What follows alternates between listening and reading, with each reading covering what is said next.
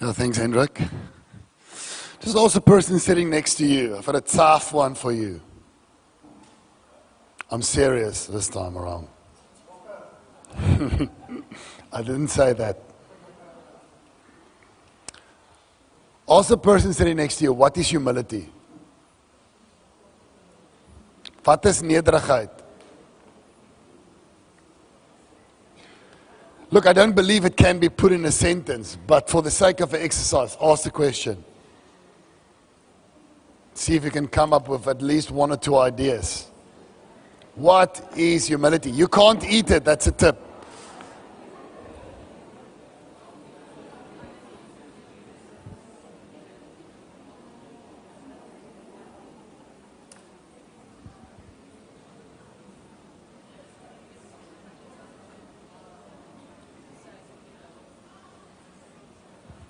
Awesome. Let me pray for us. Precious Holy Spirit, as we are gathered here, we know that if you do not open the windows of our hearts, there's no light that can come in. And so we present ourselves before you, our minds, which has the ability to understand as you give, and our hearts that can be changed when you touch it. I even put our callings before you. Everyone in this room has been called by you in one way or another, and I pray that you will come and touch your people. You have the authority, Lord, and we are happy about that. That you will come and have your way amongst us this morning. Amen. So we are spending some time on this idea of the mind of Christ. What was in Jesus, in his heart and in his mind that caused him to live in a certain way? And how can that be mine? A few weeks back, I spent two weeks on the idea of the electric fence, that we've got the ability to catch impulses that comes our way and that we can rule and reign by the power of the Spirit. We're not just victims of things that comes our way, thoughts, etc. Here I want to spend some time on the humility of Christ and ask the question, how can I make that mine? It is one thing to look at Jesus, at his life, and say, man, that's incredible. I can see his humility. It's a different thing to make that your own. How does that work? Where do I get the power to do that? Is that even possible? That's what I want to explore this morning. Oh, I want to stop myself first. First. I want to invite little Ingrid to the front and also the other people that must come with her. yes. I saw people being nervous at the back, and then I normally know.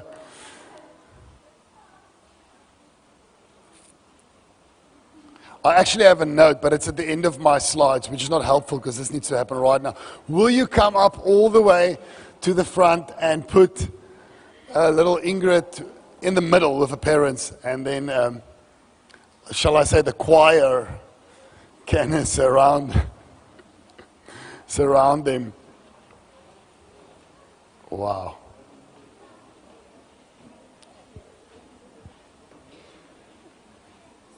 If you've got a skill with a piano, you can stand there by the piano and just give us a background.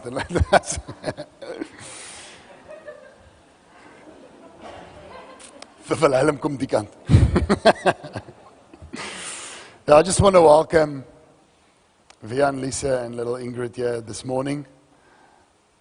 And the family and, and friends that's here to stand with him. We are very excited um, just to be in this moment and share this incredible moment with you. Wow, she is so small. From up close, she's also small. I just want to say that. We dedicate babies because we believe that even though we have been granted the opportunity to raise the children the Lord gives us, we truly believe that they belong to Him.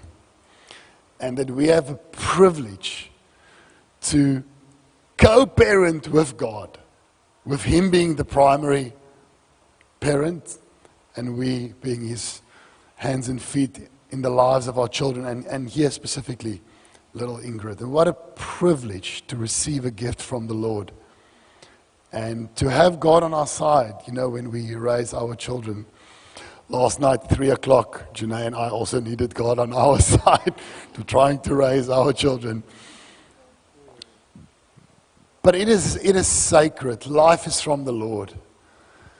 Every, every baby that gets conceived and born, until the day when we, we breathe our last breath, we're all just children before the face of the Lord. And what a privilege we have to walk a road with a little life like this. Now, I don't want to talk too much. I want to just ask Vian and Lisa to share a little bit just on what brought them here and maybe something about Ingrid or about their journey. We are here to listen and stand with you guys.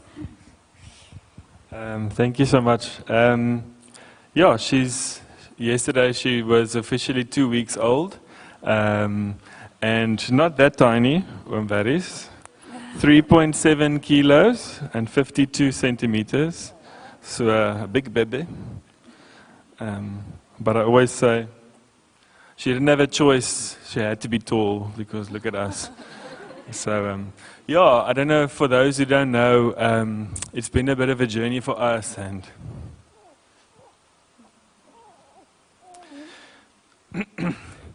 um, yeah, a few years ago, we lost a baby. Uh, and it, it, it kind of shattered us a little bit. Um, yeah, but God has just restored so much and so much more. And uh, the love we have for her is, you, know, you, you, you, can't comprehend the love we have for her and even for each other. It's almost like Lisa said it to a friend of hers the other day that um, it's like we're on a honeymoon again. Kylie, wat doen jy daar? Kom.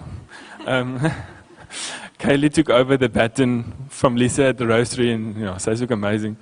Um, I think Lisa told Kaylee that it's like it's like we we feel like we're newlyweds again. She just came and restored everything that maybe the devil tried to steal from us and from our relationship. So I would just want to thank the Lord for yeah, for all that He's done for us and given to us. And yeah, Amen. Do you say? Um, I just wanted to baby because I wanted to hold it like Lion King up here in front of the church. It always looked amazing. Gaan nou nie dit doen nie, help. Um, yeah, I, I think I'm just going to pray over a blessing and then I'm just going to gooi the mic into the crowd and whoever wants to asseblief. Maar julle kan bietjie nader staan, mense. Ons is She doesn't bite. Ons het nie COVID nie. Uh, yeah. Yeah, Father, we, we just thank you so much for this precious gift that you've given us, Lord. And yeah, you've given it to us in abundance, Lord. Um, we thank you for a healthy baby and a healthy mommy. And we thank you that yeah, she, she will serve you all the days of her lives, all the days of her life, Lord. And, and we just we just come and, and bring her before you and we offer her back to you, Lord God. And we say, Thank you that you've entrusted her to us, Lord God, but she is yours, she is not ours. And Lord, I pray that you would lead us and you would guide us, Lord God, um, in raising her um, as a God fearing woman and a, and a woman that really serves you and lives close to your heart, Lord God. Um, I pray for wisdom, Lord God, and you said in your word, if we ask for wisdom, you'll give it to us. So, Lord, please give us wisdom, Lord God, as to how to raise her, Lord God, and, and how to bring her up in your ways. In Jesus' name. Um, yes, Father, we just thank you for this blessing. God, we thank you, Lord, that you have planned her, you've created her, Lord, you've woven her together, Lord, and you've loved her so deeply, Lord. Um, I'm just experiencing such an intense, deep love, Lord, and, and intimacy, God. And thank you, Lord, that that is how you are with Ingrid L, Lord. And Lord, she's going to know your love, Lord. We bless her with a knowing who you are, Lord, and a deep um, reality of your love for her, Lord. And that she's going to love intensely, Lord. She's going to love others intensely, Lord. Um, toe ek vanoggend bietjie dink aan um, aan Ingrid en en wat ons gaan sê het, het ek net um, yes Lord I just saw a picture of of light shining on her in stormy seas and the sailboat is is um is surrounded by the light Lord and not and the the waves and the storm um doesn't affect her um in the the calmness that she has um in your light. So uh, I pray the Lord that you will shine your light upon her, um, that she will live all her days of her life in front of you, Lord, and she will experience your peace and your calm and your life um, as, as she uh, navigates life, Lord. You are with her and you will be with her. And I thank you for that picture that she can one day grab hold of, Lord. And praise you for that. Yeah, Lord, so we bless this little baby. We bless Ingrid as a congregation. We bring her before you and we say, Lord, behold your little daughter. Thank you for folding your everlasting arms around her and keeping her safe from every wind that might blow in her life on planet Earth. There will be a fire in her heart from heaven that will direct her. And we bless her in the name of Jesus. Amen. Amen. This is now your chance to, to yeah, we celebrate you guys.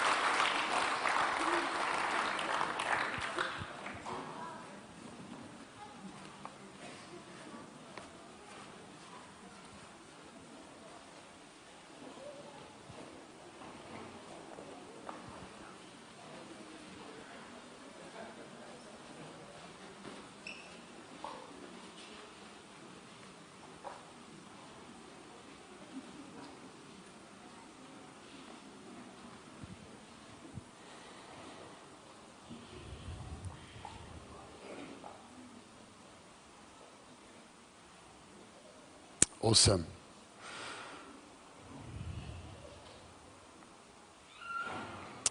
Philippians 2, from verse 2 Complete my joy by being of the same mind, having the same love, being in full accord and of one mind. Do nothing from selfish ambition or conceit, but in humility count others more significant than yourselves. Let each of you look not only to his own interest, but also to the interest of others. Have this mind among yourselves, which is yours in Christ Jesus, who, though he was in the form of God, did not count equality with God a thing to be grasped. What verse 6 simply means is Jesus does, did not walk with his status as a badge. He was free from constantly, you know, on earth, weet jy wie ek is? Jy het bietjie jou huiswerk gedoen. You speak with me, you speak with respect. Though he was in the form of God, he did not count equality with God a thing to be grasped or cling to. All right, let's go on. But he emptied himself by taking the form of a servant and being born in the likeness of men. And being found in human form, he humbled himself by becoming obedient and he continued in that unto the point of death, even death on a cross. And therefore, God has highly exalted him. The great paradox of the Christian life of the kingdom it's the humble that catches the eye of the Father bestowed on him the name that is above every name, so that at the name of Jesus every knee should bow in heaven and on earth and under the earth. John 13. Jesus, knowing that the Father had given all things into his hands and that he had come from God and was going back to God, rose from supper. He laid aside his outer garments, taking a towel. He tied it around his waist, and then he poured water into a basin and began to wash the disciples' feet and to wipe with a towel that was wrapped around him. That's hard for us to understand. We don't walk between towns anymore. We don't have super dirty feet, and we don't have people washing our feet. But here, the lowest of the lowest servants would have uh, the task to wash the feet of visitors because those feet were stinking. Uh, Tussen die tone toe jam, né, daai. and the animals were walking on the roads and they they didn't have public toilets, the animals, they just and, and, and here he is. Did not consider equality with God a thing to be grasped or cling to. And he does the unthinkable. Ushers aside the lowest of the lowest servants. We're looking at the humility of Christ in action. What we need to ask ourselves is what is in my way to obtain that? We don't gain a lot by looking at the humility of Christ there if we don't ask the Holy Spirit to bring it here. We're not here to gain knowledge, we are here to love Him in a way that we become like Him. And, and my heart for this morning is to ask the question what is true humility and where, do, where does one find it? And I believe this is a very important question. And I think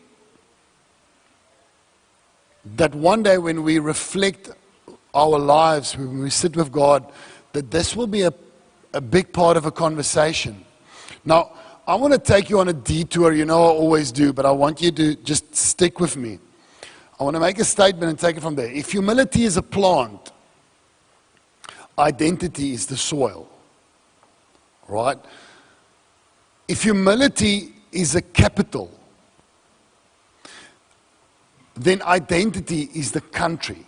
You cannot divide, you cannot take the two from one another. If you want it to be real and deep, if you want it to be like a dress rehearsal, we can act humble, yeah, that's fine.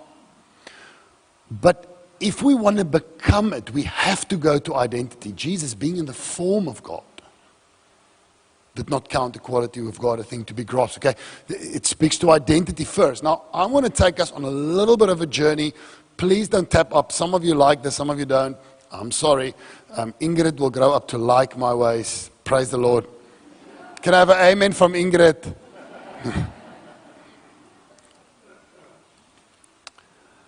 Let's talk about identity. We're going to bring it back and land it strongly in humility. But I, I, want to take us on a journey because this is a conversation that's going on around the world. And what I want to do is I want to bring some of the forces out there in here, talk about it, and then land it devotionally where, where I feel we should end. I want to talk about identity. What is identity? Now, in short, I've, I've, studied into this, so I'm borrowing a lot of these things. I'm going after what's going on in the world. What is the world doing to us and to our children with identity? What's God's heart? And then we'll take it to the humility of Christ. So let's, let's embark on this journey. Humility is your self understanding of yourself and how you feel about that. So, uh, sorry, now identity is that. Did I say identity of humility? Identity is your self concept of yourself or your self understanding. Who are you? What's your answer? And how you feel about that. So, part of identity is whether you are strong in what you feel yourself to believe or weak. So, you know, sometimes when, when, when we live like that, someone might say, You've got identity issues, which might be like a joke, but there's some truth in it. Because identity is both your self conception and how you feel about that. Now, in the world, I'm going to put it in two boxes, but there is movements in between. But for the sake of a conversation, follow me in ancient cultures, this is a one box.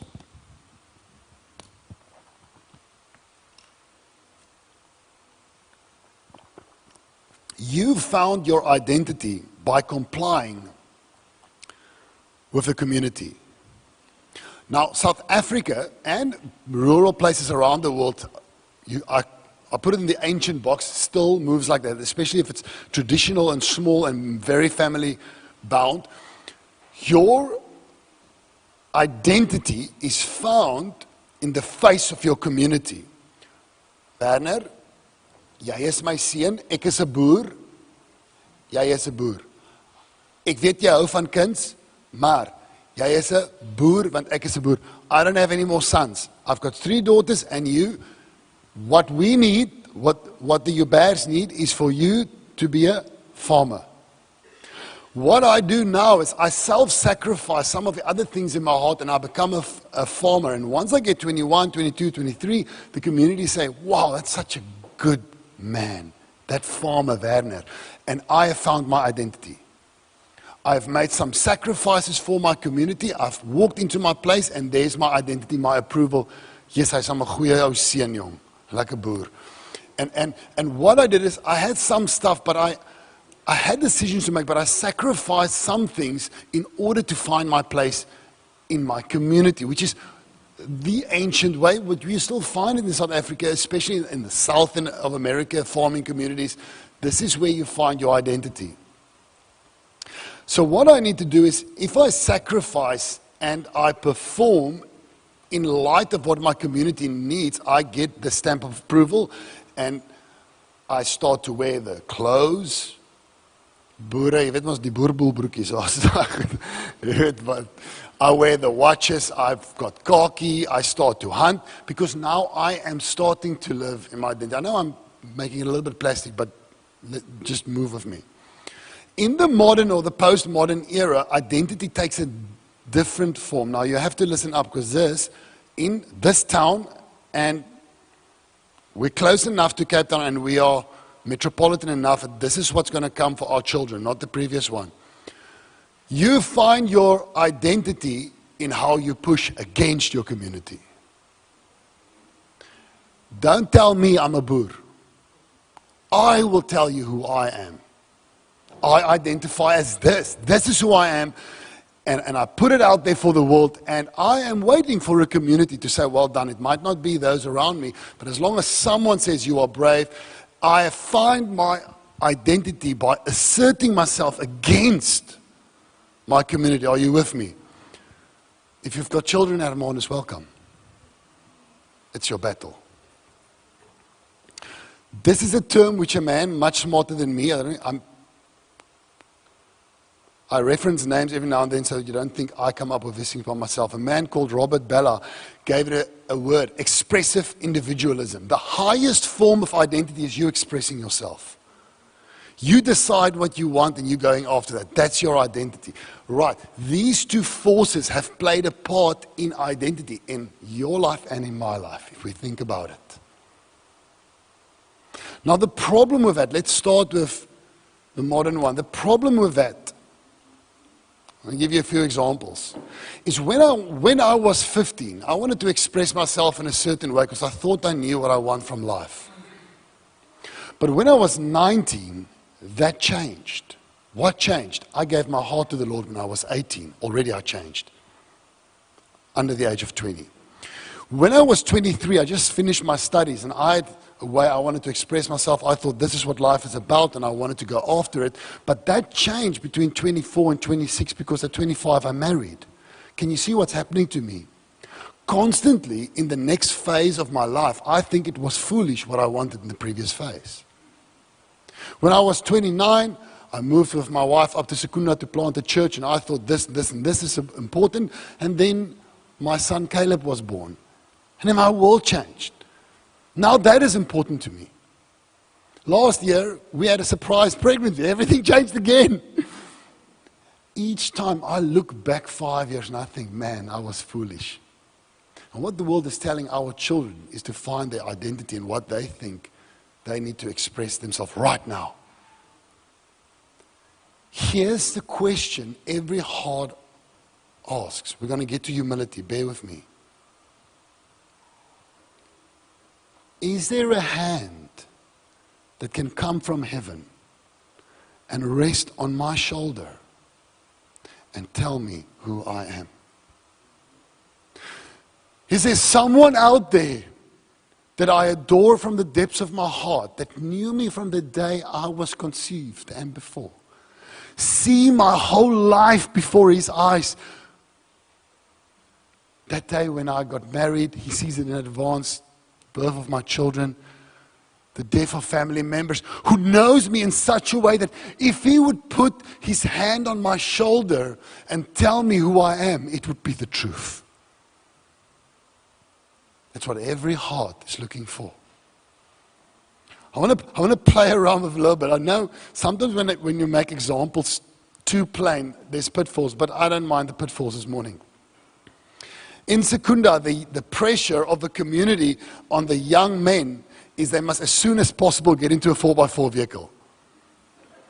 Now, these men work for nothing when they are appies, but as soon as they qualify, it's not a big salary, but it's a big jump from 5,000 to, I don't know, 13. I'm thumb sucking. But the day they qualify, they arrive at the rugby club with a new vehicle, which they cannot afford to keep up or hold with the rest of life. They're still living with their parents. The parents might put in the fuel. But what is happening? I'm trying to find my place in the face of my identity, in, of my community. And in that community, the sooner I can get into my 4x4, the better. Now, nothing wrong with 4x4. I'm just explaining how real the dance with community and identity is. Are you with me? There's a pressure there, and it has an effect on the people. I've been in Secunda eight years. The lay of the land differs from place to place as well. The enemy is coming for you to redefine yourself, to shift you from your identity of the Lord. In Secunda, in the eight years when I lived there, I never heard, I can't remember. I asked my wife last night and we couldn't remember. I didn't heard it once. Now, before I say what I did not hear, hear me out. In Secunda, there's, there's there's poor people working, the ground workers, and there's extremely uh, uh, uh, uh well off families where both husband and wives are senior engineers in Sasol. Okay. And many of those people are friends. I never heard this line once in Secunda. Ons gaan ons kombuis oordoen. I never heard it once in eight years because there's different forces there. I walk into my kitchen because I moved into a house here six months back. I walked into my kitchen, I'm dissatisfied because the lay of the land is different here. I hear it everywhere. now, what I'm trying to say is, I think I know what I want, but as soon as I move community, everything changes. Is there a hand that transcends Secunda Hermanus time that can come from eternity, rest on my shoulder and tell me who I am. Because I am dancing to this tune and then I'm taunted, tempted to dance to that tune. Are you with me this morning? Where's the eternal hand to come down on me? Right. We're getting to humility in a second. Now, what does the gospel prefer? The ancient way or the modern way? None. Both ways of finding your identity in this world needs you to perform to obtain it. Scenario number one if I make self sacrifices and I perform and I become a good Boer, the community is going to say, Well done. I conformed. I performed to conform to my community. On the other side, if I perform, if I assert myself, I tell you what's important to me, and I work really hard and I become, I don't know, an image of something, and, and everyone says, yes, yes, yes. As soon as I perform, I found my identity. No, no, no. The gospel is different. Read with me. But God, being rich in mercy, because of a great love with which He loved us, even when we were dead in our trespasses, made us alive together with Christ. By grace, you have been saved. Your identity in the Lord is not achieved, it is received. This, is, this changes everything. We're going to build it to humility. This year changes everything about you. What you are is not by your performance, it has been gifted to you. Your identity in the Lord is not achieved, it is received. Romans 8 For you did not receive a spirit of slavery to fall back into fear, but you have received the spirit of adoption by whom we cry, Abba, Father. The story of you finding the everlasting hand on your shoulder works like this You are a baby, one day old crying, not knowing where's milk, where's mommy, where's daddy. And the everlasting hands comes onto the scene and picks you up and says, You are mine. your identity in the Lord, it is received. It is not achieved. It's very important. We need to get this. Just play around with it a little bit more. I want to backtrack again. Let's say I achieve my identity in the community. I've worked really hard to be a good person in the family. People are saying good things about me. And if I, if I do well, okay, if I'm doing well, I'm starting to think, man, I'm actually quite good. I'm really achieving my place in this town, this identity. I'm really doing well. But that person, daai een by die robot, skam. I have worked, puppy, to, give, to get myself there, but that person's a lazy. What is happening to me? I'm becoming filled with pride because I really believe that I've performed my way into my identity. If I am the guy at the robot with nothing, you don't know what happened to that person. I don't know. I'm just freestyling it. Bear with me. And he looks at the boot and he thinks he must perform. That man feels like a failure. There's no hope for him.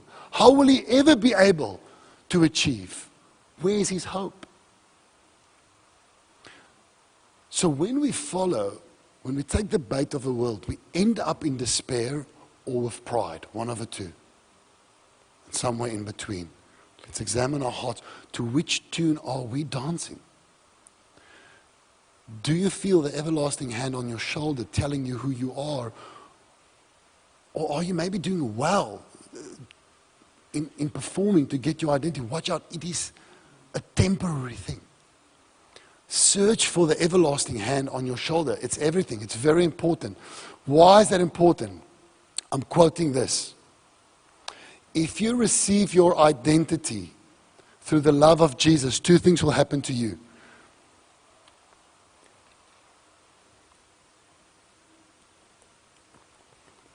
You are humble into the dust because you realize you're a sinner and Jesus had to die for you. I was picked up like a baby. Someone had to do it for me. And what does it do to my heart? It crumbles my heart in gratitude before Him. The second thing I remember, yet at the same time, I'm affirmed to the skies because He loved me so much that He came for me. I can have the brokenness of being humble before the Lord with boldness at the same time in me. You only find that in the lives of born again believers. It's nowhere else in this world. It's nowhere else in the world that leads you to be humble to the point of being broken, yet bold, full of passion that you can conquer. It's only in our faith, it's nowhere else. And it is because your identity is received, you could not work for it. Are you with me this morning? How does that play out? Now, let's move to humility. I believe this. Let's go one slide back. Let's, let's keep it there. I'm your pastor, right? I'm pretending now that's really something important. It's not, okay?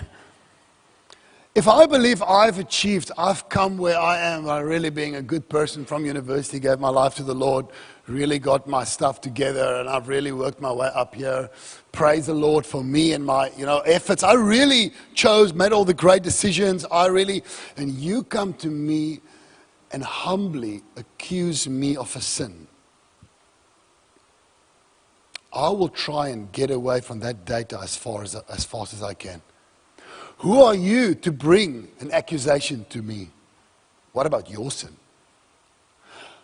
Because you see, I've worked so hard to achieve my identity. Don't come and tell me I've got sin. In fact, I will go to other people and I will tell them, Can you believe what this person just told me?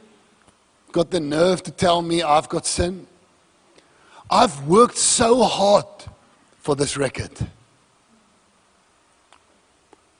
But what if the everlasting hand has landed on my shoulder and I believe this in my heart?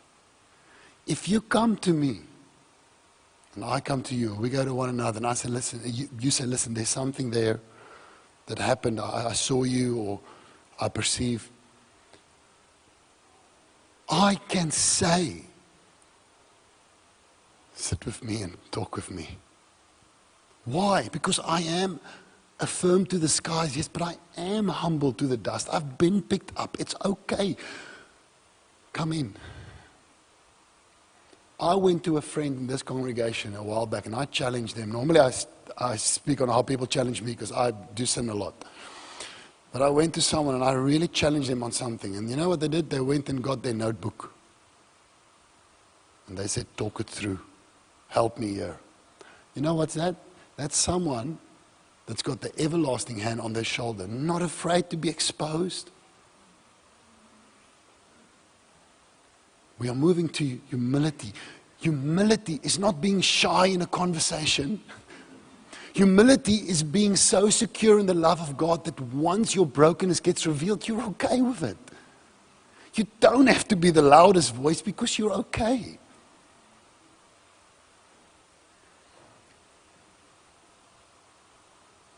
This is very important.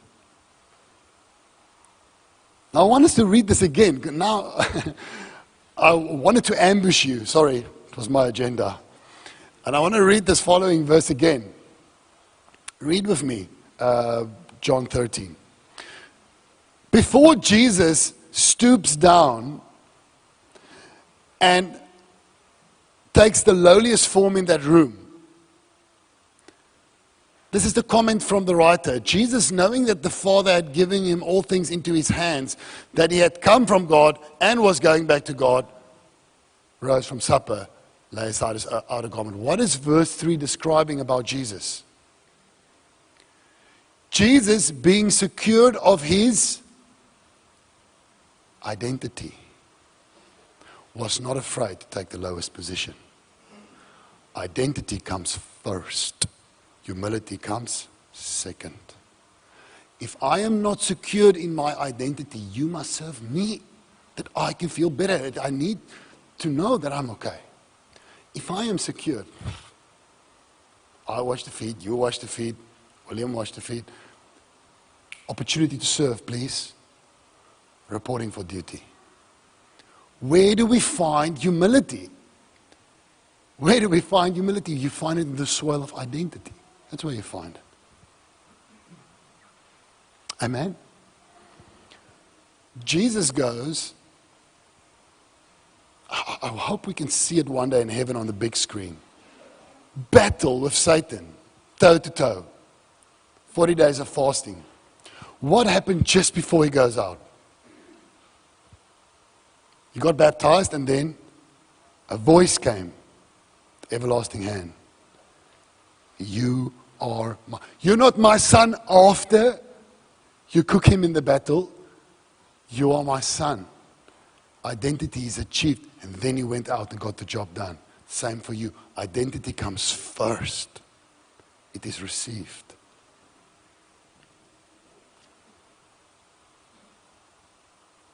Paul writes, he says, I've been crucified with Christ. What is he doing? He's explaining, he's commenting, he's dictating his identity to us. He's saying, It is no longer I who live, but Christ who lives within me. He goes deep. He says, That's who I am.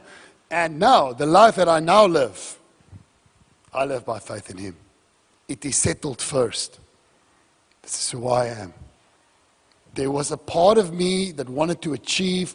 I did all these achievements, but then I realized that's me dancing to the tune of my society until the everlasting hand came on me. This is who I am. Crucified with Christ. The life I now live looks different. How will we be able to follow the humility of Christ in our life here? The one way is ons kan 'n kleed repetisie doen, hè? I can give you a list of things that we believe humble people do. Okay? So when you come here, you greet people. It's the right thing to do, okay? Uh, if you are young and they're senior people, get to the uh, end of the coffee queue, right? We can train one another to act humble, but we will never change in our heart unless we go to identity and we ask the Holy Spirit to tell us who we are. It doesn't need a list.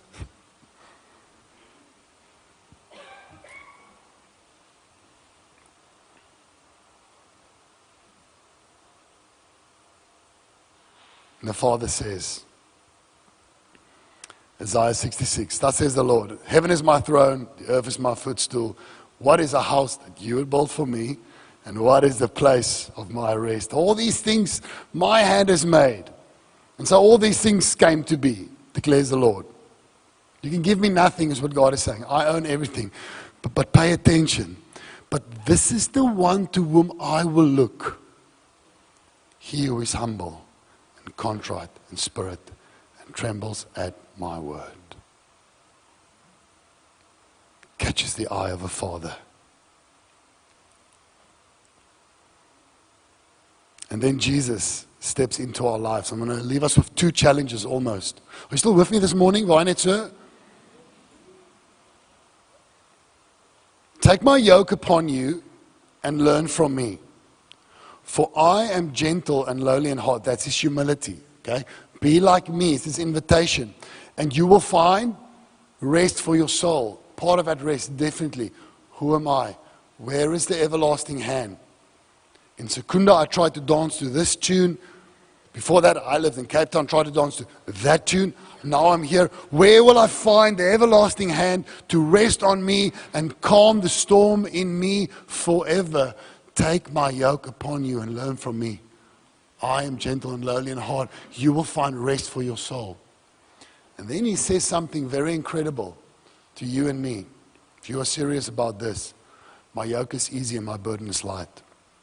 What Jesus is saying here, if you take the calling, the mandate, the life He gives you, if you take it, no, there will be another, there will be other offers as well, to the left and to the right. And then He's going to come and present a call to you. He's going to call you. There's going to be a calling from, uh, just bear with me, from Secundas, and be a calling from Hermanus, and be many, many others offering you. But He says, my yoke is easy and my burden is light. And his promise is this if you take him up on his word and you follow him, at the end of your life, when you sit with him, you'll realize that was the road you had to walk from the beginning. Even though it might be a difficult thing here, difficult thing there, what he's saying is, My yoke for you is easy. All these other roads might present themselves as easier, but they are even harder for you. Because remember, I created you to walk in a certain way. Here it is. Now, the moment you say, we're talking about humility, I thought, I thought I wanted this, I want to go here. I thought I wanted to go here. And now you come, Lord, and you say, this, the moment you take Him, you are exercising functionally humility. Because you are saying, I thought I knew best, but there's one that knows better. And by faith, you take him at his word. Humility is not being shy in a conversation. Humility is knowing that you don't know. And you take him at his word. Father, if this cup can pass from me, please let it pass. But I'm in turmoil. I'm paraphrasing.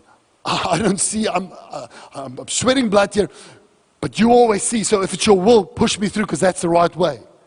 What is that? That's functional humility. I want to, I want to, but I submit. I want to end up with two things. How do I know whether I'm humble? Okay. First one, when your sins are being pointed out, do you kick up walls? Or do you present yourself humbly for repentance and growth? Humility is not shyness in a room. Okay? Let me answer this. Sometimes full of pride. okay? So I just want you to know I'm not standing here and saying, listen, be as good as I am. That's not what I'm saying. I'm saying, let's take up a challenge. Amen? It's one way. That, that's to know whether functionally, uh, if you get offended every other week in church, identity and humility not intact. Amen. He is looking for an opportunity to serve is not measuring the whole time what other people are doing. Right? Are you with me? Imagine, imagine having a pastor.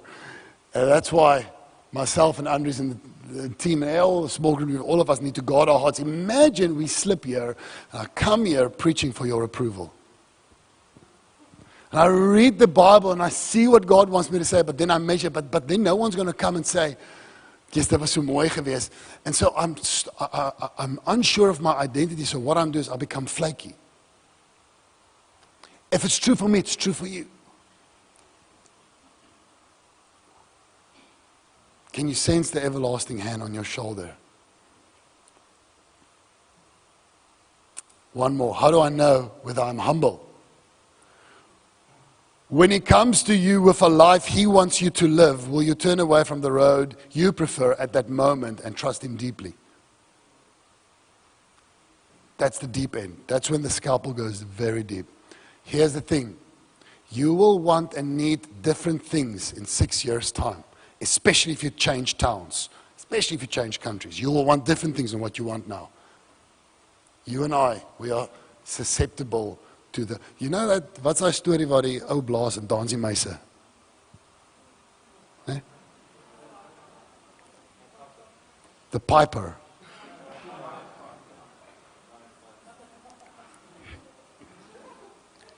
we can resist it we can say it's not true but it's true.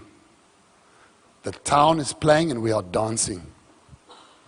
I realize because i moved from many towns there's different tunes. Trust him.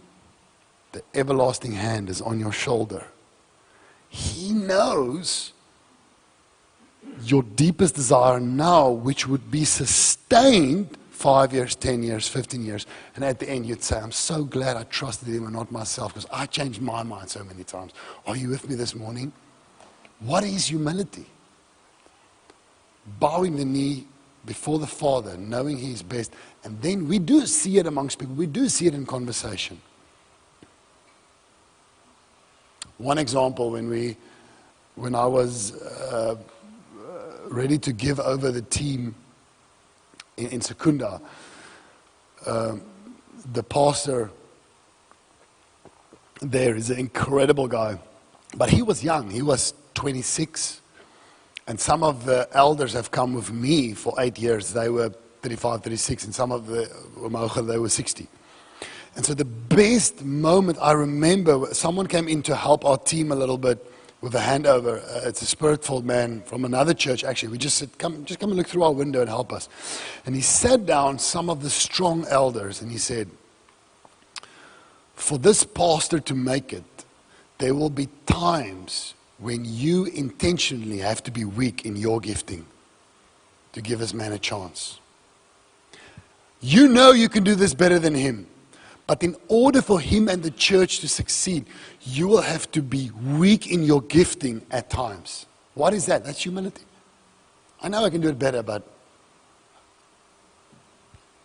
But that is something that is settled before the Lord first. Yeah, let's pray this morning.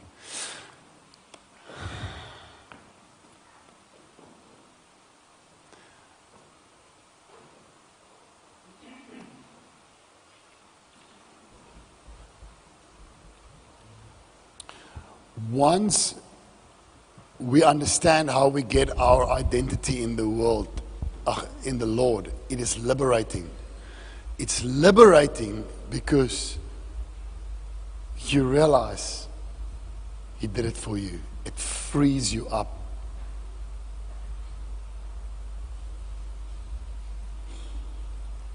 And what we see in the life of Jesus is that He won the greatest battles against the enemy, went all the way on the cross. What we learn from his life is that we function stronger from a place of having our identity than trying on a journey to achieve it. So, the invitation for each one of us is to take the hand on the shoulder, settle this thing. Who are you? It's my question to you. Who are you? If you have to speak to your identity, who are you? It is received. That's liberating.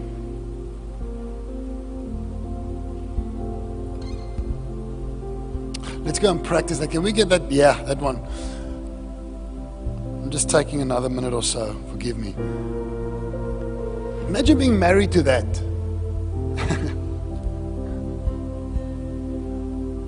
I can be number two. I can be strong. I can be full of ideas. I can be the leader. Yet, man, it's, it's okay to acknowledge when I'm wrong. Man, I really messed that up. You see, the Christian faith allowed me to be weak before you and be strong at the same time. Imagine having friends like this. And when you have conflict, you sit down, fighting for the relationships. Imagine operating in your family like that. This is only possible once identity is received and humility sets into our heart with a confidence. Praise the Lord. Holy Spirit, have your way with your people. Do a deep work in this place this morning.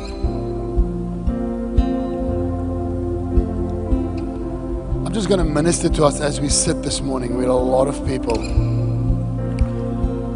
I believe that there's people here that's carrying weight. And it's got to do with us here. And you don't have to carry that weight anymore. You can put it down.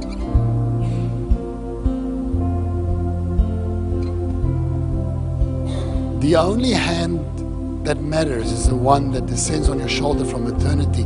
Stop trying to live it up to those people. It is too heavy. You cannot please God and man at the same time. Put it down, those things.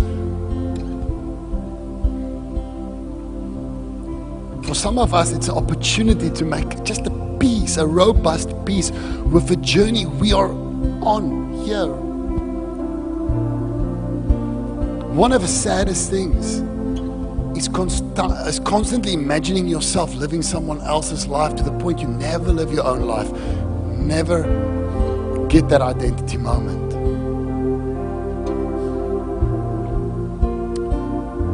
You are sinful, and that's why He came for you.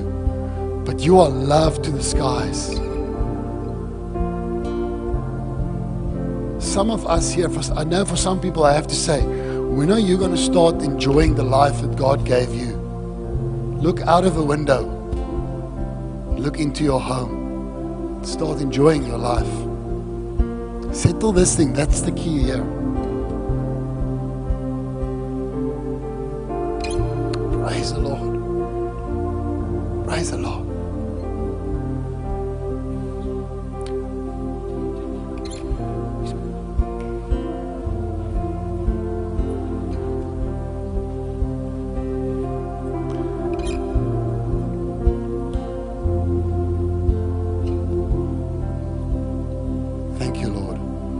Offload those weights and ask the Lord. Let's where we are sitting. Let's just ask the Lord to help us with this. Say, Lord, who am I? Pray that prayer. Say, Lord, who am I? I want to feel your hand on my shoulder. You tell me who I am. Show me again how I was adopted when you came that day and picked me up because you loved me. I'm loved to the skies, man. I don't have to perform for people. I can go and serve people. Different game.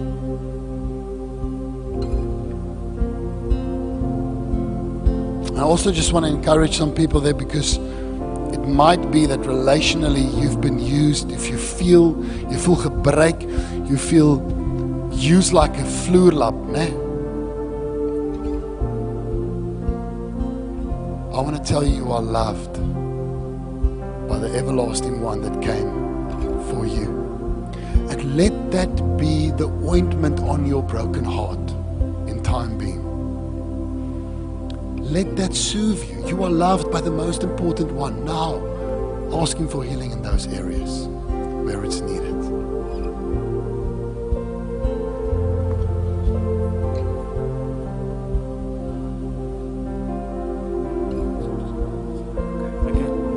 Morning, church. I'm Rod. Uh, the Lord has laid it on my heart this morning to just share with you a message that was brought this morning about humility. It was about 10 years ago. I've always known the Lord, but I gave my life to the Lord in 1996. But I always felt there was something missing, something really wrong in my life. I was a rebel, not a good man. I was selfish, proud, and many more, more, more things. Um, then it was about 10 years ago, the Lord, things went really wrong in my life, really wrong. And I don't know why, all my life, I've known that there's two keys to life. So, for the, a couple of nights, I lay prostrate in my garage and I prayed about this. I said, Lord, you've given me the first key. I know there's two keys. The first key was the key to eternity. I said, Lord, what is the other key? I audibly heard him about the third night that I was lying prostrate in the garage. He said, Rod, the second key I'm going to give to you, that's the key, key to this life. It's called humility. Well, I carried on praying and uh, I thought about it and I thought to myself, there's something I've got to do about this now. The Lord has given you a message. So I went back and I wrote down everybody's names. I looked at all the people, the friends, the people that I'd hurt in my life.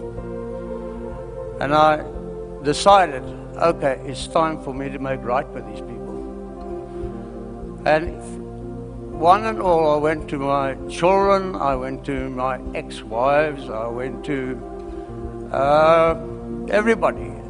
And I bowed my knee before them and asked them forgiveness. I was sitting again in my garage again then, and I said, Well, then, Lord, we've done it. But what's the big deal? I don't feel a thing. He said, Rod, what about your parents? My parents and I were at loggerheads together for many, many years. I said, No, no, no, Lord. Now you're asking too much from me. He said, Well, it's your choice. The next day, I went to my parents and I bowed my knee to them. And you know, it was to, so amazing. It was like the whole world was lifted off my shoulder. I felt like I was floating. And God gave me the grace to live in humility. I do sin, but I'm, I'm still a sinner. But He's, ah, He's an amazing God.